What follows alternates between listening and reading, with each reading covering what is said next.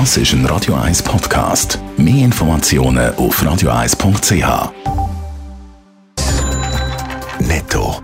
Das Radio 1 Wirtschaftsmagazin für Konsumentinnen und Konsumenten wird Ihnen präsentiert von Blaser Greinicher.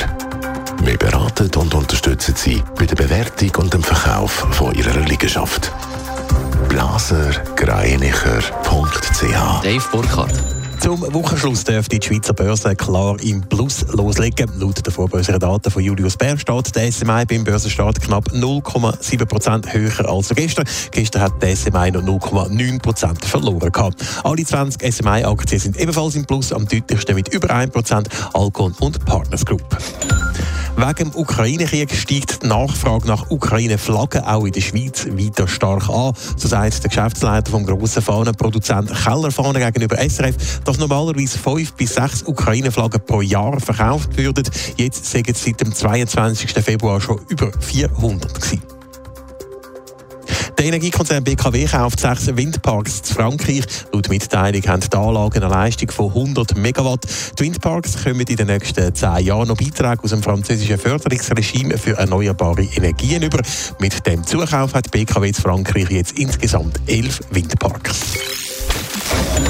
Der Krieg in der Ukraine sorgt nicht nur für grosses menschliches Leid, es dürfte auch die Weltwirtschaft massiv beeinflussen. Darum reagiert jetzt der internationale Währungsfonds IWF, Dave Burkhardt.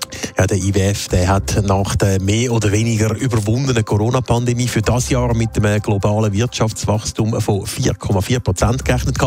Die Prognose die wird jetzt aber korrigiert. Das hat die IWF-Chefin Kristalina Georgieva gestern Abend noch angekündigt. Der Krieg der dürfte nicht nur die Wirtschaft von der Ukraine oder Russland massiv treffen, sondern auch darüber aus starke Auswirkungen haben, zum Beispiel mit höheren Rohstoffpreisen, einer angeheizten Inflation oder einem schlechteren Geschäftsklima und schwierigeren Finanzierungsbedingungen.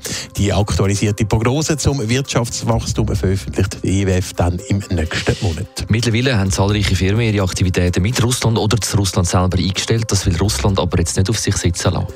Nein, gegen den Boykott will sich Russland wehren. Und zwar sollen Unternehmen enteignet werden, wenn sie ihre Geschäfte zu Russland nicht in wenigen Tagen wieder aufnehmen sollten. Betroffen wären da unter anderem Weltmarken wie zum Beispiel Apple, McDonalds, Ikea oder auch Nike. Die russische Regierung warnt für den Fall aber bereits vor Gegenmaßnahmen aus dem Ausland. Und was das für die globale Wirtschaft dann würde bedeuten, möchte man sich irgendwie nicht so gerne ausmalen.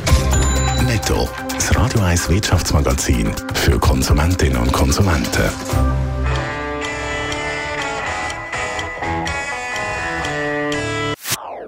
Das ist ein Radio 1 Podcast. Mehr Informationen auf radio1.ch.